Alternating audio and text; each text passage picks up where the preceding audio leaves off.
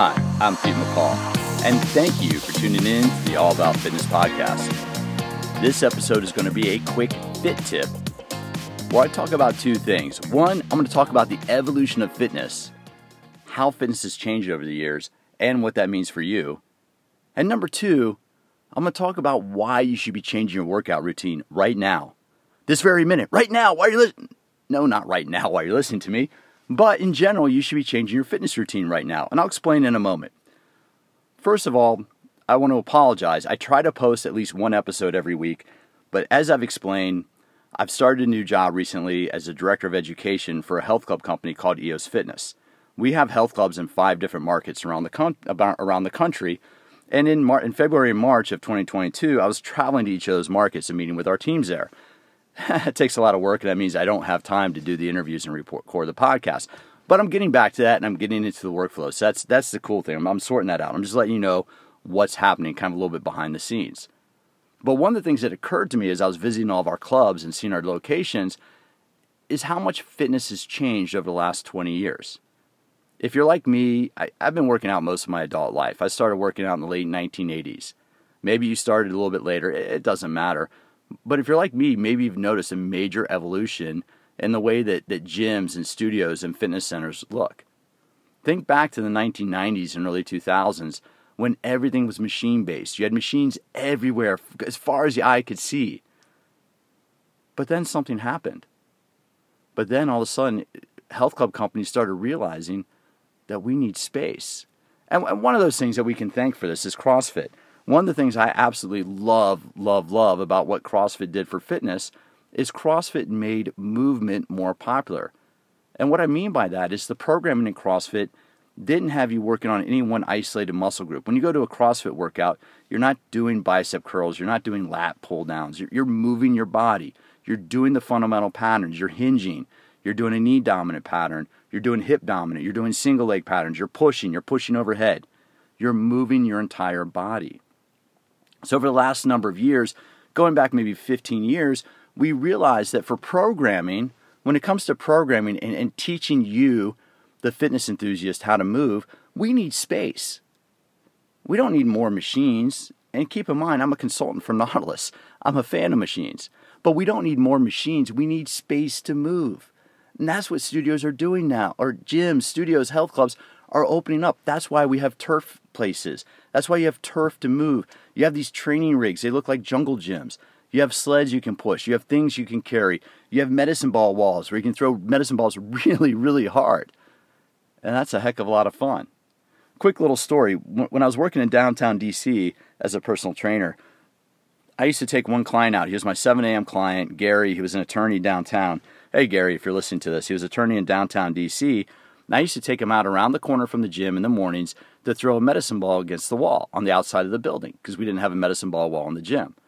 Well, that the outside of the, the wall, the exterior wall, was part of a Brooks Brothers clothing store that sold suits to all the professionals in downtown DC. Well, one day Gary needed to change his work, his appointment, and went from a 7 a.m. appointment, and we met maybe 1 or 2 in the afternoon, whatever it was. And I took him outside to do his medicine ball throws. And we're out there for three or four minutes. All of a sudden, the manager of Brooks Brothers comes out and he goes, I've been trying to figure out what the hell has been happening. And I look at him and go, What do you mean? What are you talking about? He goes, we, We've been coming in in the mornings one or two times a week, and all the clothes on this wall have been on the floor. So, what was happening was personal trainers at that gym, we had been taking our clients to the outside wall of the building and having them do medicine ball throws against the concrete of the wall. Well, apparently, uh, that was knocking over the displays on all the, on the clothes of the Brooks brothers. So we did, we didn't realize that that had been going on. Anyway, so now that we have medicine ball walls, especially built medicine ball walls in the gym, we can do that safely. But that's what's changed. The gym now we can move. But here's the thing, we haven't really changed much. If you went back 140 years in, in time, if you hopped in your in your Amazon branded time machine, and Jeff Bezos is probably going to introduce later in the year, if you hop in your Amazon time machine and went back to the 1880s or 1890s, you'd land in the era of physical culture. That was the era of the strongman. If you walked into a gymnasium, and that was when the first gymnasiums became popular in Minneapolis, Boston, and one or two other parts of the country, if you went into one of those first gymnasiums, you would find pull up bars, jungle gyms, medicine balls, kettlebells, barbells. Yes, kettlebells have been around that long, they're more than 150 years old.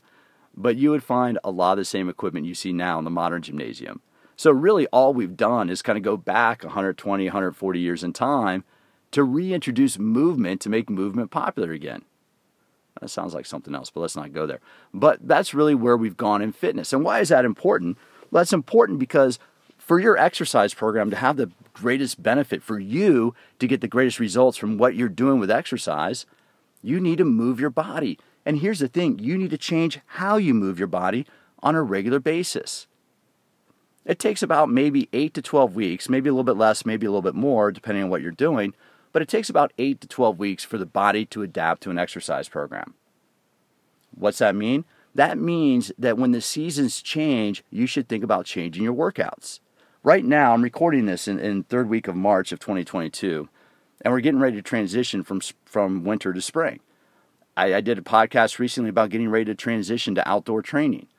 But keep in mind that now is the time you should be changing your workouts. Maybe you'll be doing more outdoor workouts. Take that time to transition from indoor running to outdoor running. But as the seasons change, your workout should change. I'm going to say that again. As the seasons change, your workout should change. Do something different. Instead of using barbells, maybe do a body weight workout. Instead of using dumbbells, maybe do a machine workout. Do something different. Try that class you've been wanting to take. Get that new piece of equipment. Do the, the point is is in order to have the greatest effect on our body, what we do for exercise has to be consistent for a period of time for adaptation to take place. But here's the paradox. After that adaptation, after that consistency, we need to change it up because if we keep doing the same thing over and over and over again, the body adapts. And we know the definition of insanity doing the exact same thing, expecting different results. Make it easy on yourself. Don't really worry about the science of it. Leave that to geeks like me. Just know that when the seasons change, when you go from winter to spring, or spring to summer, or summer to fall, or fall to winter, when the seasons change, that's the signal that your workout should change. If you have if you want more information, you can reach me, Pete at PeteMcCallFitness.com. That's Pete at PeteMcCallFitness.com. I got two great books for you. I got Smarter Workouts, The Science of Exercise Made Simple. And in Smarter Workouts, I teach you how to design exercise programs and change them on a regular basis. My other book, Ageless Intensity High Intensity Workouts to Slow Down Aging, will teach you just that how to use exercise to slow down and manage and control the effects of aging process. As always, thanks for stopping by, and I certainly look forward to having you join me for future episodes of All About Fitness.